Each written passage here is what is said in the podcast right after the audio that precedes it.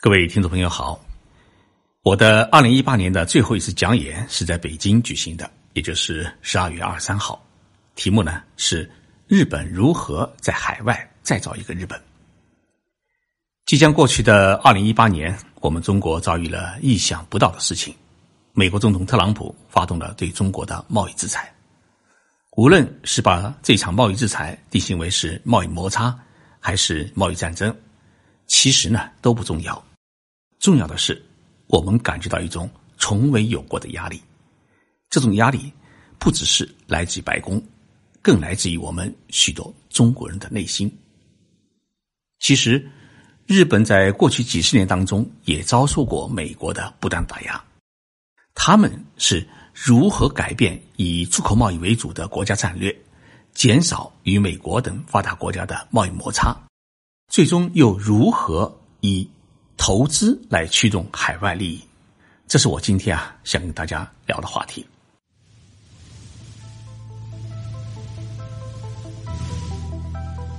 任你波涛汹涌，我自静静到来。静说日本，冷静才能说出真相。我是徐宁波，在东京给各位讲述日本故事。第二次世界大战结束，日本宣告投降，如何寻求战后的复兴，那么对一个资源贫乏的日本来说啊，确实是一个很大的难题。日本政府呢，确立了一个贸易立国的一个经济发展道路，他们进口外来资源，在日本国内呢建立一个临港的加工基地，然后呢再把生产出来的零部件或者产品呢出口到海外。这种两头在外的发展模式，让日本从上世纪六十年代开始啊，它进入了一个经济的一个高速的发展期，国民生活呢也因此富裕了起来。而日本政府围绕贸易立国这一个战略呢，有计划的安排资源配置、产业升级、对外政策，实现了日本富起来，也实现了日本强起来，让日本呢一跃成为世界第二大经济体。但是这一政府主导的强势的出口政策也造成了日本巨大的贸易顺差，从六十年代开始的纺织品贸易摩擦，到七十年代的美日半导体零部件的出口摩擦，这种摩擦是不断的升级，使日本成了美国贸易保护的首要的打击对象，甚至导致了日本半导体行业的整体的衰弱。七十年代开始，日本认识到大国之间的长期单向贸易逆差不可持续，必然会导致贸易摩擦甚至贸易战争的发生。于是呢，日本政府改变了一个国家战略，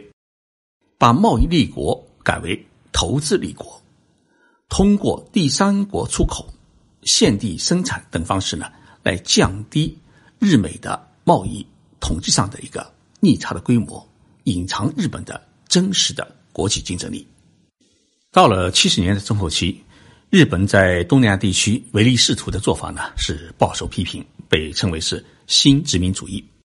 最为突出的表现是，当时担任日本首相的田中角荣，在一九七四年访问东南亚地区过程当中啊，遭到了各国的一个反日的抗议。为了扭转局势，在一九七七年的八月，当时担任日本首相的福田赳夫，他访问菲律宾，在马尼拉呢发表了一个东南亚政策大纲，就是后来被称为福田主义的一个政策大纲。福田表示，愿作为一个平等的合作者，与东南亚国家呢构建心心相印的关系。这个福田主义思想后来就成为日本在发展中国家的一个重要的一个外交政策基础。对于经济非常落后的国家，日本政府由亚洲开发银行和政府开发援助资金，也就是 O D A 资金，通过这个提供来帮助这些落后的国家来发展经济。同时呢，日本也用青年协力队、人道主义的救援等方式呢，参与到改善当地的教育水平、生活、医疗水平的工作当中去，以获得当地政府和人民的好感与信任。同时呢，日本企业也参与到当地的一些小型的民生工程，逐步完成对当地的政治、经济、文化的渗透。经济发展到一定程度以后，日本开始通过呃 O D A 资金的提供，参与当地政府的大型的基础设施的援助。那么这个时候的援助重点往往是道路、电力和工业园。二零零五年四月，小泉内阁公布了日本二十一世纪蓝图，正式明确了国家发展的新战略，就是要用三十年时间完成从贸易立国向投资立国的一个战略性的转型。这那个文件呢，标志着日本将海外投资上升到了关乎国家命运的百年大计的地位。二零一二年，安倍首相呢是第二次执政，他继续推进日本的对外投资，日本对外投资的速度呢是明显加速，每年投资的规模呢都上了一千亿美元以上的规模。那么最近五年以来，海外资产增长了百分之五十。政府通过放宽金融机构的海外投资限制，试图打造全球性的一个金融的资本大国。在本土投资收益几乎为零的一个残酷的现实之下，企业和个人他的海外的证券投资也显得十分的活跃。以日本公共年金为例，他在二零一八年六月为止持有的海外的证券占比达到了 百分之三十七， 比五年前呢上升了十七个百分点。日本的海外投资它主要投在哪里？第一呢，它是投在发达国家，基本上不投贫困国家。第二呢，他们是不投房地产。日本为什么会把资金主要投资在发达国家？是日本认为发达国家的资本市场规模大，盈利空间比较广阔，资产呢相对安全，价格更趋向稳定。另一方面呢，消费市场的容量大，利润规模比较高。日本的对外投资与跨国公司的发展经历了大半个世纪，积累了很多丰富的经验，如建立不同阶段的海外组织、治理机构，重视合作研发和国际化领导的培养，加强海外企业的自律管理和社会责任，建立对外投资协调机构和政府的支持体系等等。这些经验呢，都很值得我们中国企业借鉴和学习。日本跨公司推进产业组织全球化，一些产业呢由龙头企业牵头，形成了多层次的产业分工。大企业通过业务外包、技术合作、人才交流等形式，与中小企业形成了长期稳定的合作关系。这些龙头企业走出去后，带动了一批产业配套的中小企业也走出去。这种现象呢，在我们中国都已经能看到，因为日本企业对于中国的投资，一般都是龙头企业带一批小企业在中国进行布局。日本通过大规模的海外直接投资，既改善了对外经贸环境，又推动了对外贸易关系的发展。一方面，日本将大量在本土赏识了比较优势的传统产业，向中国和东南亚国家呢进行转移；另一方面呢，日本企业借助亚洲各国的扶持效应，扩大向欧美国家的出口，提升传统产业的国际竞争力。另外，通过对外直接投资，日本企业在海外的就地产销，避免了产品出口遭到美国和欧洲等国家的贸易的关税的壁垒，在一定程度上面缓解了国际经贸的摩擦，推动了日本对外经贸关系的快速发展。根据日本贸易中心机构的统计，截止到二零一五年底，日本对外直接投资的存量为 一点二六万亿美元，投资呢主要集中在发达国家，其中对美国的直接投资的存量为四千一百八十七亿美元，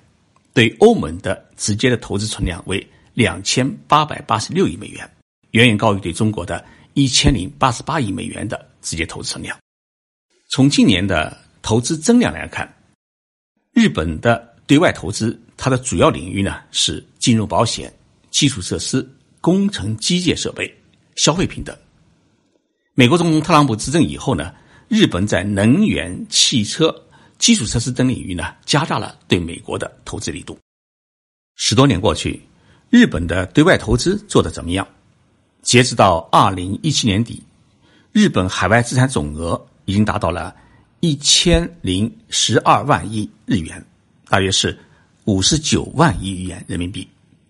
为日本二零一七年国内生产总值，也就是 G D P 的总值的 一点八五倍，扣除债务后的海外的净资产总额为三百二十八万亿日元，大约是合十九万亿人民币，超过了第二位德国的 百分之二十六， 连续二十七年成为全球最大的债权国，实现了海外经济规模与国内是旗鼓相当，提前实现了战略性的转型的目标。这就意味着，在人们高喊日本失去了二十年的幸灾乐祸的时候，日本通过个人投资悄悄地在海外再造了一个日本。我们中国现在面临的问题，日本在四十多年前的上世纪的七十年代已经遇到，日本采取的对策在三十多年前它已经实施，而我们在过去几十年当中啊，一直是一种胜利者姿态呢，不断的敲打日本，没有多少心思去认真研究日本战后经济复兴有过的经验和教训。假如我们啊一直是一种谦虚的态度去看待日本、研究日本，那么我们应该早早的可以预见到特朗普的棍子，也可以早早的制定出对外投资的一种低调的战略。所以如何研究日本，这是我们当今需要认真思考的问题。美国的麻省理工大学历史教授道尔先生呢，他获得过普利策奖，他写过一本书叫《拥抱战败：第二次世界大战后的日本》。道尔教授认为，二战失败以后，日本从一个野蛮、残忍、险恶而强大的民族，弱化为一个一语操纵、百依百顺的国家。而一九六零年之后呢，日本以它的经济的成功震惊了大半个世界。此前一度被麦克阿瑟形容为四等国家十二岁孩子的日本，似乎一夜之间呢完成了复仇般的崛起，领导民族、大和魂等狂妄言论重返世界舞台。